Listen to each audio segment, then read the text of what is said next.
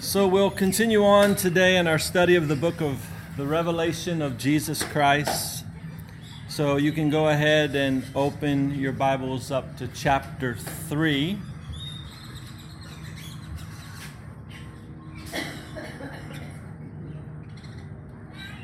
We're going to take a look today at the, the fifth of the seven churches to whom Jesus had the Apostle John write we will talk about what the Spirit of the Lord says to the church of Sardis today. So, starting in verse 1 of chapter 3, it says, And to the angel of the church in Sardis write, These things says he who has the seven spirits of God and the seven stars. I know your works, that you have a name that you are alive, but you are dead. So Jesus is addressing this church from the, destri- from the description that he gave of himself as he who has the seven spirits of God and the seven stars. If you were with us when we studied Revelation chapter 1, you may remember that I took you back to the Old Testament book of Isaiah, and we talked about the Spirit of God being represented in seven distinct ways. One spirit, but seven unique attributes of the, that one Spirit of God. Now, I won't take you back there again, but in Isaiah chapter 11, it speaks of the Spirit of the Lord, the Spirit of wisdom and understanding, the Spirit of counsel and might, the Spirit of knowledge and the spirit of the fear of the Lord. So Jesus is all of the above. And for a better description on all that, you can go back and listen to chapter 1 on our website. But Jesus is all of that. The Spirit of the Lord, of course, the Spirit of wisdom and understanding, the Spirit of counsel and might, the Spirit of knowledge, and the Spirit of the fear of the Lord. He is Lord of all. He is wisdom. He is understanding. He is our counselor. He is all powerful. He has all knowledge. Okay? And He is to be feared, or a better word for to be feared would be to be reverenced. We are to reverence the Lord. So Jesus addresses this church in Sardis, reminding them of who He is. We also saw in chapter 1 that the seven stars that Jesus refers to here are representative of the angels of the seven churches. These were messengers of the Lord Jesus to these churches. And right off the bat here, we see that Jesus has some very heavy words for these believers in the church of Sardis. This particular church, right, the church in Sardis, was a church that Jesus says here that their works gave them a, a name that made them at least seem to be alive, but Jesus said that they were not alive, but were rather dead. It seems as if maybe they were keeping up appearances, right? But in reality, there was no spiritual life within them. They looked good from the outside. And I think and as I think about that, this is how it applies to many people in the world today. There are many people that give the appearance as being spiritually active people, but in reality, they're living in a spiritual doldrum or they're dead. And again, Jesus speaks to a church here, right? Keep that in mind. He's speaking to a church, he is speaking to believers believers in his name, people pro- who profess him. That's who he's speaking to. So maybe they appeared to be a church outwardly, but it wasn't the real deal. So again, it is indeed possible to appear to be alive spiritually, but to be dead spiritually. To be a church, even that does good works. To be a people, to be a person that does good works, but to be dead spiritually. And Jesus, right, who is the spirit of wisdom, the spirit of knowledge, he looks deeper within us and he sees who we really are. Now, this reminds me of some scriptures in the book of Matthew that I'd like you to turn to. So mark this page and we're going to turn to Matthew chapter 23.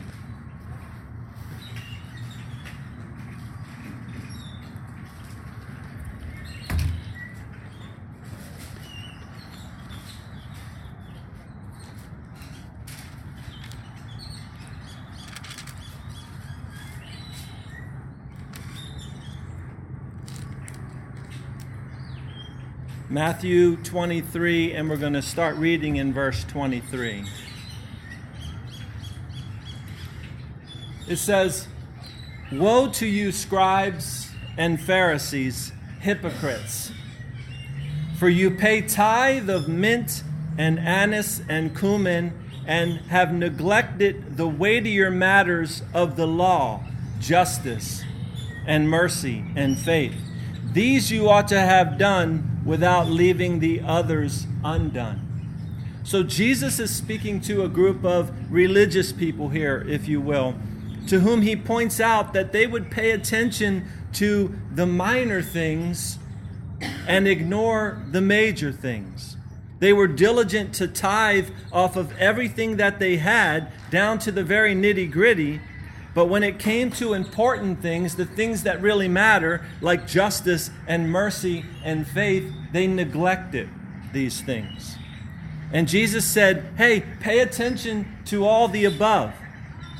Tithe off of what you have, but don't forget the deeper spiritual things of life. Okay? It's not just about what you look like on the outside. It's not just about works. It's a it's deeper than that. And he continues on in verse 24 and he says, "Blind guides who strain out a gnat and swallow a camel." So think about that. Again, they tithe off of these very little, down to the nitty gritty, right? They make sure they cross all the T's and dot all the I's and do all of that. And they, they strain out a gnat and they swallow a camel, meaning, you know, again, they're not paying attention to the bigger things that they're allowing in their lives, right? Verse 25 Woe to you, scribes and Pharisees, hypocrites, for you cleanse the outside of the cup and dish, but inside they are full of extortion and self indulgence. Blind Pharisee, first cleanse the inside of the cup and dish, that the outside of them may be clean also. Woe to you, scribes and Pharisees, hypocrites, for you are like whitewashed tombs, which indeed appear beautiful outwardly, but inside are full of dead men's bones and all uncleanness. Even so, you also outwardly appear righteous to men, but inside you are full of hypocrisy and lawlessness. So, do we get the gist here of what Jesus is saying? Do we see how important it is to Jesus who we are on the inside? The church of Sardis, as we turn back now to Revelation chapter 3, they gave this appearance of being alive, but on the inside, they were dead. And I submit to you this morning that we must be careful that we do not fall into this trap ourselves. Because remember, Jesus is speaking to believers in all of these churches that we've read about thus far. And we must pay attention to who we really are internally rather than worrying about keeping up appearances and how we look on the outside. Okay? You see, there's one other thing I want to share with you before we move on here. When God founded the, the Christian church, right? It was for the purpose of spreading the gospel of Jesus Christ. That's how the early church lived. It was all about spreading the gospel taking the gospel out into all the world, to make disciples, to teach people about Jesus, to come to the knowledge of Jesus and a personal relationship to, with Him. But today, the church, the body of Christ, we should be doing the same thing. We should be looking outwardly. We should be reaching out to others. The church should be about bringing people into a relationship with God, our Creator, who has made himself known to this world in his Son through his Son, Jesus Christ. So, as Jesus addresses this church in Sardis, we must take the opportunity to address where we are spiritually as individuals as well. I quoted this to you last week, but we know Scripture tells us to examine ourselves as to whether we are in the faith, right? And then Jesus goes on to tell them in verse 2 be watchful and strengthen the things which remain that are ready to die. For I have not found your works perfect before God. Now you may say, is any of us perfect? Po buddy's perfect, right? Like the saying says. Well, the Greek word used in the original text for that word perfect there is the word plerao, okay? And it means to make full. It means to fill up. In other words, to make full to the fullest, to fill it up to the fullest, right? Don't stop doing what you're doing in the name of the Lord. Keep on going to the fullest. And this church had become, again, look, about something that looked good on the outside, but they were dried up on the inside in regards to the things that really mattered. They were dried up. And Jesus tells them to be watchful, to pay attention to what you are doing and to what you are not doing. And I really do believe that for any one of us, we can fall asleep spiritually and we can begin to drift. And it doesn't, I've said this often, but you know, Satan doesn't come up and say, Hi, I'm Satan, come follow me, right? He just distracts us in the minor way, gets us off course, gets us off course. And then we wake up one day and we say, I don't even feel like I have a relationship with the Lord. Where is the Lord, right? So we have to pay attention that, that this doesn't happen to us, right? Get up and, get some strength back in your legs. Get going for the name of the Lord because if you don't, He's telling them you're going to die soon. And do you ever feel that there is something deeper? Do you ever sense that even in your relationship with the Lord, there's a place where your soul wants more of God? You want more of God. You want more of the Holy Spirit. You want to be led by Him, right? And that's not a bad thing, of course. God wants us to, to fill up to the fullest when it comes to serving the Lord and living for Him, right? Do you know how many people that I know have told me about the things they've done in the past for the Lord? I was talking with a guy this week, sharing the Lord with him. And he said, Oh, you know, I, I used to do this. I used to go to church and I used to sing in the church blah, blah, blah, and I used to do that and that, right? But now, what happens again is you just end up getting off course and you're distracted and you find that you're going in a completely different direction, right? They have, in a sense, that they're dying spiritually. And Jesus is saying, don't allow this. Strengthen what you have left. Strengthen it. Fill, fill it back up again. Keep going for the name of the Lord. In verse 3, Jesus says, Remember therefore how you have received and heard, hold fast and repent. Now, pause right there for a minute. Jesus says, Remember therefore how you have received and heard, hold fast and repent. Now, I'll speak personally here for a moment. When I first came to a relationship with Jesus Christ, at that moment in time, I began to focus my attention off of myself and off of the world's way of living, right? Keeping up appearances and having the attitude that image is everything, because that's how I used to live before Christ, right? Well, all of that changed for me. I was now in love with Jesus. I now came to that place of my first love, which we talked about a few weeks back, right? And, and, I, and I cared about who Jesus was to me okay? And I had been set free from selfishness. Something was now more important to me than me, okay? And the things that I wanted in this life grew, as the old song says, strangely dim because they didn't matter to me anymore. I came to a place where it was the Lord and His will that mattered to me. I began to seek Him with all of my heart and I had a strong, you know, a strong desire to live absolutely surrendered to Him. And at that point in time, the reason I'm just giving you that example, my a bit of my testimony is at that point in time, I, I became alive spiritually. Christ was now in me. You see, I use this personal example because I can't speak for you, right? But the Lord wants us to remain in that place where He is above all else. And I'll pause for a moment.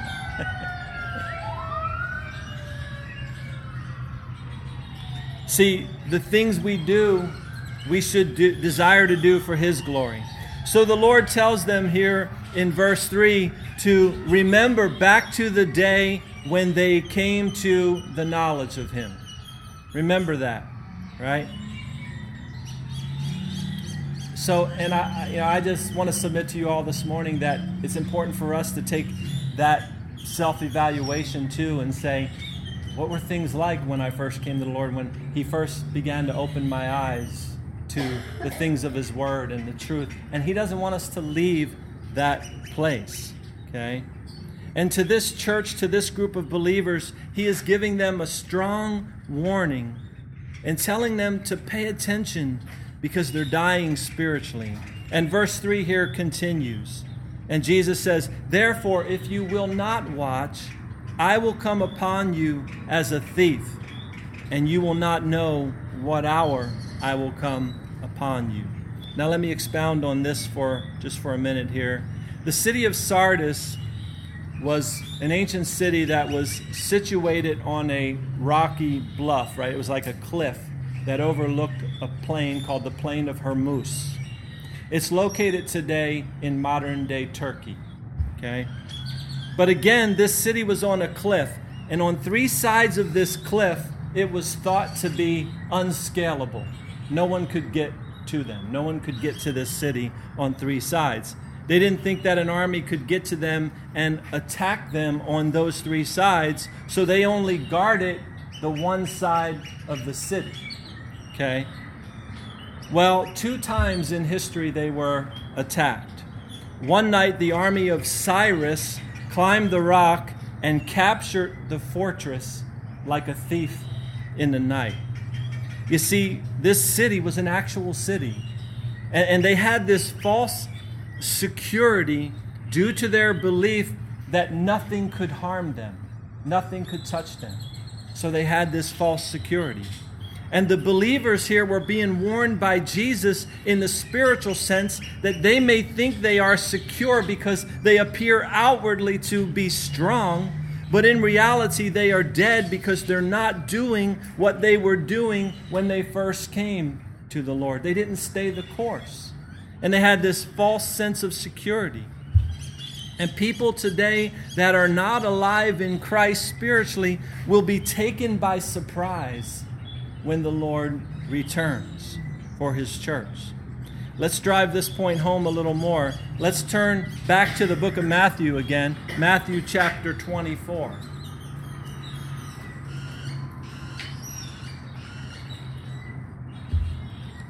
In Matthew 24, it speaks of the second coming of Jesus Christ. And looking down at verse 37, Matthew 24, 37 it says, But as the days of Noah were, so also will the coming of the Son of Man be. For as in the days before the flood, they were eating and drinking, marrying and giving in marriage until the day that Noah entered the ark. So there was kind of a false sense of security in the days of Noah as well. They thought everything was fine. People were living life as normal, right? They weren't taking heed to the warnings of Noah, who was preaching righteousness to them. They weren't paying attention to this. They just kept going about their daily lives. And verse 39 says, And did not know until the flood came and took them all away, so also will be the coming of the Son of Man.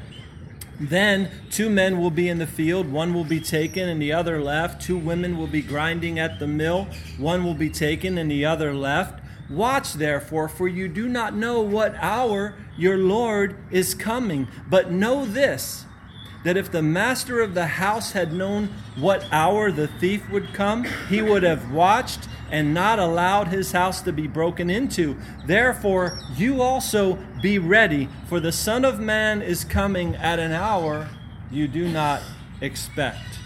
So, again, the church in Sardis was being warned in this same way by Jesus that he would come upon them like a thief in the night. And he's warning them, these believers, that they need to be watchful. You need to be alert, spiritually alive, spiritually attentive, right? They needed to pay attention to their spiritual lives. They needed to guard themselves on all sides. And we, get, we need to guard ourselves too spiritually and not allow things to creep into our lives from this world and, and, and the immoral ways of this world, right? And we need to know God's word, which will lead us to knowing God's will for our lives, right? And as we flip back to Revelation chapter 3, Jesus goes on in verse 4. So, back in Revelation chapter 3, verse 4, he says, You have a few names in Sardis who have not defiled their garments, and they shall walk with me in white, for they are worthy. So here Jesus gives us uh, the contrast, right? There were those in Sardis that were spiritually dead, but then there were a few which were not. And Jesus says they haven't defiled their garments. So, what is it that defiles our garments today? It is this world in which we temporarily now walk through. If we're not careful, we can fall into defiling our garments in a sense in this world, right? We are to be what the Bible calls sojourners, pilgrims, right? People that are just passing through, right? In the New Testament book of Hebrews, chapter 11, it speaks of the people of faith that have gone on before us. And it says that they confessed that they were strangers and pilgrims on the earth. That's what they said about their lives here. We're strangers and pilgrims here. Okay? What does that mean? It means that we're not to get all tangled up in this world. We're just here temporarily, we're just passing through. The world around us may be going in a, in a sinful way. It may be going to hell in a handbasket, as they say, but we must recognize that, as Jesus says, we are to be in this world, but not of this world. Romans 12, 2 says, Do not be conformed to this world, but be transformed by the renewing of your mind, that you may prove what is that good and acceptable and perfect will of God. That's what the Lord desires for us is that we would be transformed by the renewing of our minds. Okay? And these few people in the church of Sardis, they lived their lives in the right way. And they had a promise from Jesus there in verse 4 that they shall walk with me in white, for they are worthy. They had this promise from the Lord because they walked in the right, right way. And we must remember that Jesus paid a very high price to redeem us. He sacrificed his life, he shed his blood for the remission of our sins. And we've been redeemed out of darkness and into marvelous light, like we just sung about this morning, right? You know what? Let's turn to uh, 1 Peter chapter 2.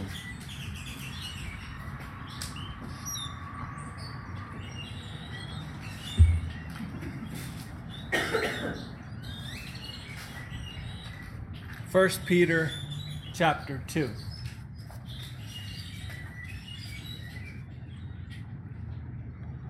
And let's start reading in verse 9. It says, But you are a chosen generation, a royal priesthood, a holy nation, his own special people, that you may proclaim the praises of him who called you out of darkness and into his marvelous light. So 1 Peter chapter 2. So we see that we are to be a people of praise. And we have a, a lot to praise him for, right?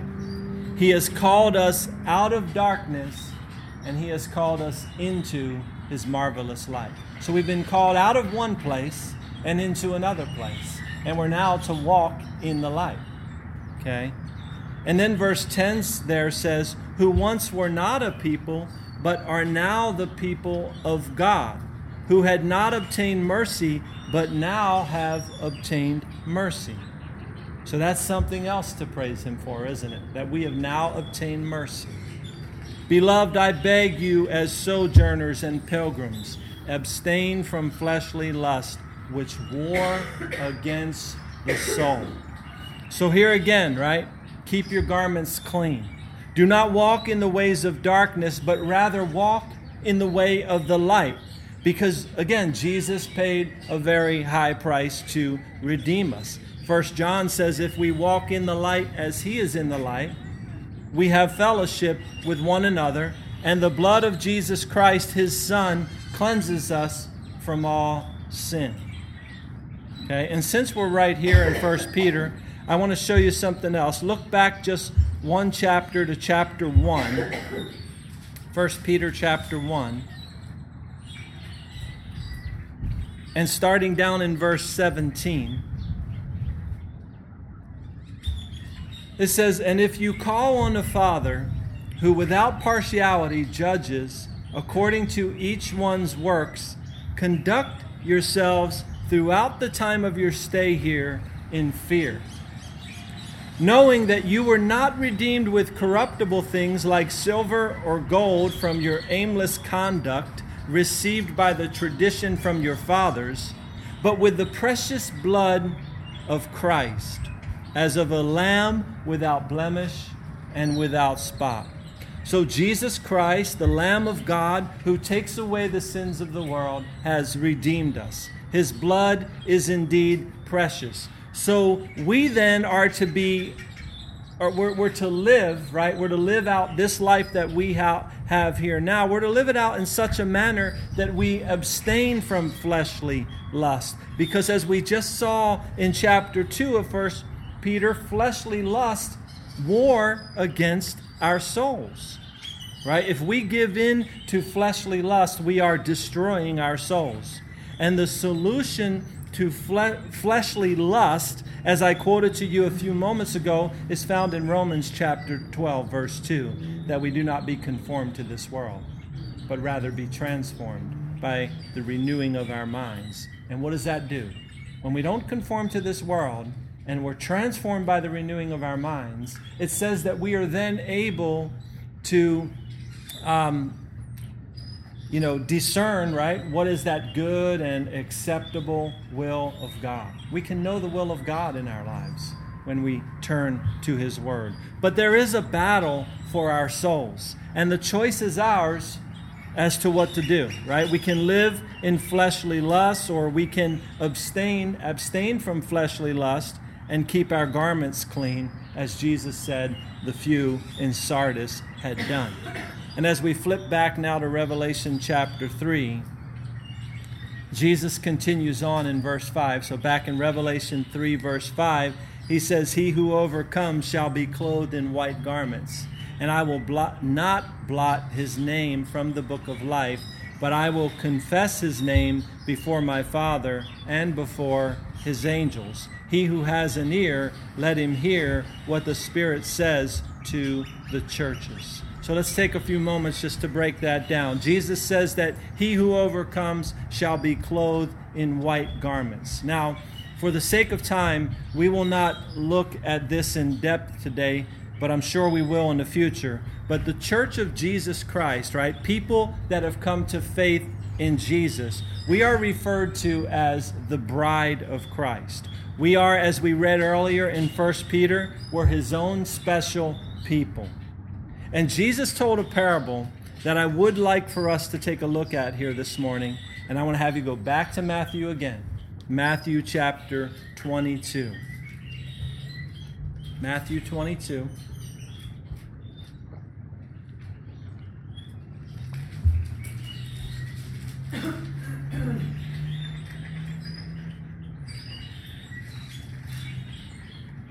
Matthew chapter 22, and let's start reading in verse 1. It says, And Jesus answered and spoke to them again by parables, and said, The kingdom of heaven is like a certain king who arranged a marriage for his son. Okay, so they're asking Jesus here about heaven. And Jesus gives them this parable. He's telling them a story about a wedding. This is what heaven's like. Right? Remember, again, the church is referred to as the bride of Christ, and we will study that in a future study. Verse 3 And sent out his servants to call those who were invited to the wedding, and they were not willing to come. Okay, now let me ask you something. To whom did the gospel go to first? The gospel went to the Jews first. Did they receive it? Some did, but not all of them as a whole. They didn't receive it. Okay? So verse 3 says, And sent out his servants to call those who were invited to the wedding, and they were not willing to come. Verse 4 Again, he sent out other servants, saying, Tell those who are invited, See, I have prepared my dinner, my oxen and fatted cattle are killed, and all things are ready. Come to the wedding. So we know that Jesus sent the apostles out, right, to preach the gospel. And in the book of Acts, we see Peter, John, Paul, right, all of those others taking the gospel out. And what did they do? They took it to the Jews again first. Okay? Verse 5 But they made light of it and went their ways, one to his own farm, another to his business. You see, the same thing happens in the world today, doesn't it? And in the lives of people today. People don't have time for Jesus, right? Uh, we'll do that some other day. I'll do that in the future. Right now, I'm busy. I've got to get my career in order. I've got to get this in order. I've got to get that in place, right? Verse 6 And the rest seized his servants, treated them spitefully, and killed them. Okay? So there have been many people martyred for preaching the gospel of Jesus Christ. Verse 7 But when the king heard about it, he was furious, and he sent out his armies, destroyed those murderers, and burned up their city. So judgment came. In this parable, judgment came for the wicked. Verse 8 Then he said to his servants, The wedding is ready, but those who were invited are not worthy. Remember what we read back in Revelation chapter 3? Jesus said that there were a few in Sardis who had kept their garments clean, and they were worthy to walk with him in white. Verse 9 Therefore, go into the highways, and as many as you f- find, invite them to the wedding.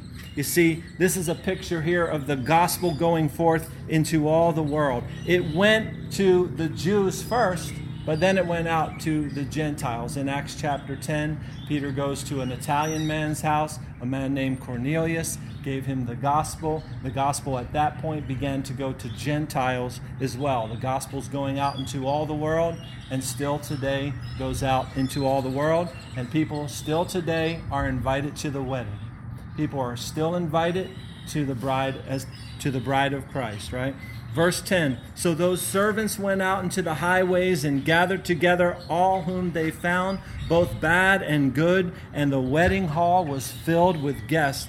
But when the king came in to see the guest, he saw a man there who did not have on a wedding garment. So he said to him, Friend, how did you come in here without a wedding garment? And he was speechless. Then the king said to the servants, Bind him hand and foot, take him away, and cast him into outer darkness there will be weeping and gnashing of teeth. For many are called, but few are chosen. So the idea here, here is that we need to be in a wedding garment when we stand before the Lord. It is a white garment. And where did we get this white garment from? Okay. Well, flipping back to Revelation chapter 3, verse 5 again tells us that the overcomers will be clothed in white garments. You see, it's the Lord that gives us the white garment. We live this life for His glory. We place Him in the highest position in our lives. He is Lord of all. We desire, we desire to seek first the kingdom of God and His righteousness, and we surrender our lives to Him. And this is not a one time thing. We must continue in the faith, and we keep going right? We must fight the fight, stay the course, not give in to fleshly lust that war against our souls. And when we do, and when we come to that day and time when we are standing before the Lord, He'll then say to us, Well done, thou good and faithful servant. All throughout the New Testament. Excuse me. And you've seen me, you know, you've heard me preach about this as we've gone through. It's all about staying the course, keep going, Keep seeking the Lord. Serve the Lord on a daily basis. Otherwise, we end up off into the world and distracted by the world. And then Jesus comes to these churches and he has a warning for them, especially like he has here for Sardis strengthen what remains. You look good on the outside. Okay, yeah, I see your works. You're, you're doing something good. You're not a bad person, but you're dead. You're dead spiritually. And the Lord is constantly encouraging us in that. Okay? You see, Jesus will open the book of life at one point in time in the future. And our names will either be written in it or they will have been blotted out from it. And what we choose today and how we determine we're going to live this life will dictate whether our names are, are there or not.